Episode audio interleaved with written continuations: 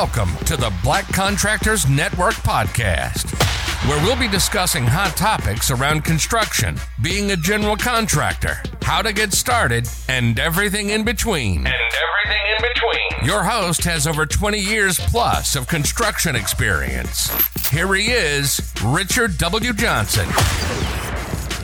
Made in the US of A. Welcome to the Black Contractors Network podcast. On today's episode, we will be discussing what is startup capital and why is it so hard for minorities and African Americans to get access to it? Startup capital is the money a business owner needs to start a business. This funding helps the business meet its initial costs, such as the business overhead, like the office space or equipment and payroll, permits, licenses, inventory, product development, manufacturing, marketing, or any other expense that results from starting a new business. Having startup capital is an important step in the process of launching a new business. Do you need startup capital? Hell fucking yeah! In order to rent space, buy equipment, develop new products, and market or sell your service, you'll need some form of capital. Startup capital gives you a way to launch your business and provide for those costs until you start bringing in revenue, which could take a while. It's especially important for businesses that have greater operating expenses or those that depend on specialized equipment. How to get startup capital. Successfully investing in your business requires a solid business plan and a budget that accounts for startup costs. Once you have worked out what you expect your startup expenses to be and have created a budget,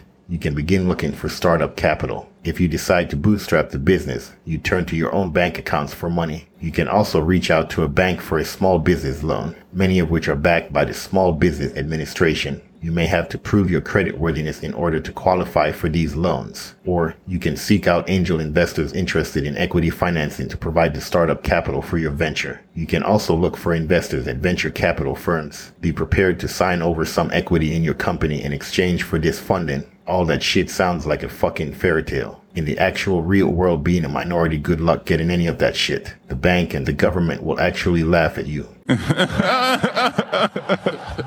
People of color have faced economic inequality for hundreds of years in this country. The United States of America remains inequitably behind when it comes to connecting and putting dollars into companies led by black entrepreneurs. There are too many narratives out there that make it sound like black people are complaining because things aren't fair in business. That argument doesn't work well because American business doesn't factor for fairness. Business leaders and investors can't only approach this problem from a fairness standpoint. They need to understand that it's about missed opportunity as well. Minorities as a consumer group represent nearly $3.9 trillion in buying power and significantly influence the mainstream. The fact of the matter is that investing in underrepresented communities is just smart and lucrative business until we say fuck it and start supporting each other and keep the money in our community. Black owned businesses will be in high demand the companies will become more profitable. Supporting these businesses contributes to creating entrepreneurial opportunities. Entrepreneurship fuels economic prosperity and serves as a bridge for low income families to move up to middle class status. If we can do that, we won't need these motherfuckers anymore. This is what makes black business ownership particularly important. It is a path for creating sustained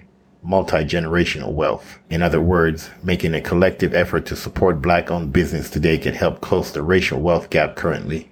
And maybe in the next 200 years, we won't be going through this fucking bullshit again. The most common way that Americans acquire new business is by starting one themselves. And for both black owned and white owned business, the most common source of startup capital is personal and or family savings. It's easy to see, then, how the racial wealth gap is giving black entrepreneurs a distinct disadvantage. The second most common source of startup capital is getting a business loans from a financial institutions which offers little respite for black entrepreneurs. More than half of the requests from black owned businesses for loans are rejected. Rejected! Rejected! Yeah, you just got rejected! R-E-J-E-C-T-E-D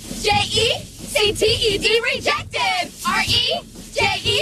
The rejection rate for black business owners is twice that of white business owners. This sting has been especially hard felt by some black business owners in the wake of our current health crises. Many of the banks administering the federal relief package for small businesses have instituted restrictions whereby they will service existing customers before considering new loan requests. This means that many of the black owned businesses that applied for loans and were rejected will have a particularly difficult time obtaining their share of the government's aid package. Most of us do not have the individual ability to even the scales of bank lending or redistribute wealth but we can indirectly influence black owned businesses' likelihood of overcoming these obstacles. Among the most common reasons that businesses fail is a lack of cash flow. So supporting black owned businesses with our consumer spending habits will help alleviate the need for additional loans or dipping into personal savings. Promoting the success of black owned businesses will also help tackle some of the biases preventing black entrepreneurs from obtaining equal access to business loans. Being a minority business owner of color, as well as being a women business owner and others are overlooked entrepreneurial communities,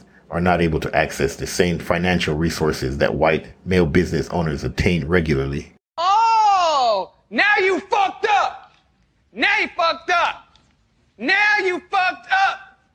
You have fucked up now. In analyzing data made public by the Federal Reserve, as well as other research and analysis from experts in the field of entrepreneurial inequality, this report demonstrates that in virtually every way that it is possible to measure, there is a gap between the financing that white small business owners receive and the financing that black, Latina, and Asian business owners receive. According to the Federal Reserve, 80.2% of white business owners receive at least a percentage of the funding they request from a bank, compared to 66.4% of black, indigenous, or person of color business owners. Another study found that the average loan size for small white owned firms was over $30,000 higher than for small black, indigenous, or person of color owned firms. And according to a report from the Minority Business Development Agency, Minority firms paid 7.8% in interest on average for loans, compared with 6.4% for non-minority firms. Banks subject black, indigenous, or person of color to more scrutiny than they do white business owners.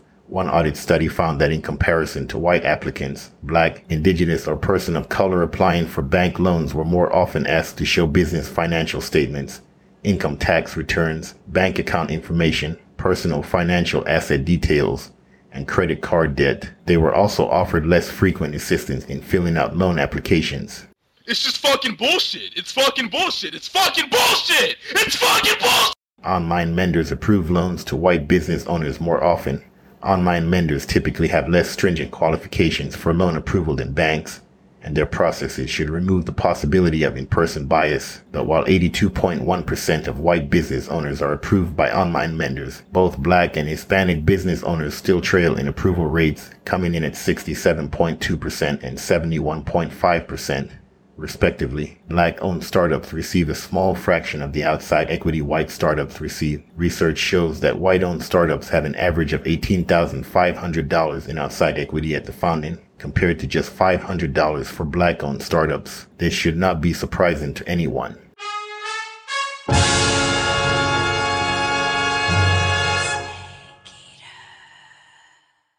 Lack of diversity and unconscious biases that financial companies contributes to the racial funding gap. Even the algorithms that many lenders use to determine the creditworthiness of an applicant can be biased due to the use of data points that favor certain groups over others. One of the best ways to reduce these biases is to hire a diverse workforce which will, in turn, diversify the perspectives that make their way into creating machine learning systems or that meet with potential loan applicants in person. Committing to bias training for all employees is another important step for lending institutions. As noted in American Banker, many AI developers are white, male, and with similar backgrounds in terms of education and experience. There are countless examples of how this causes problems, from facial recognition that doesn't recognize people with darker skin tones to voice recognition that doesn't hear women. AI engineers must also understand how each data point used for machine learning amounts to a lever in their company's compliant fair banking apparatus. AI teams must also be trained on anti-discrimination laws and implicit bias, emphasizing that negative impacts on protected classes of people can often be just as costly as ill-intended acts. Lenders must actively work to remove biases from their workflows in order to close this funding gap. Move money to banks that serve black, indigenous, or person of color communities. In many ways, lending institutions fail black, indigenous, or person of color business owners. They don't seek to help them. They rely on practices and algorithms that deny them. They may offer them loans at prices that are purposely higher than what they would offer to white business owners because it is more profitable to do so. The opportunity to obtain a needed loan isn't always available to black, indigenous, or person of color due to forces outside their control.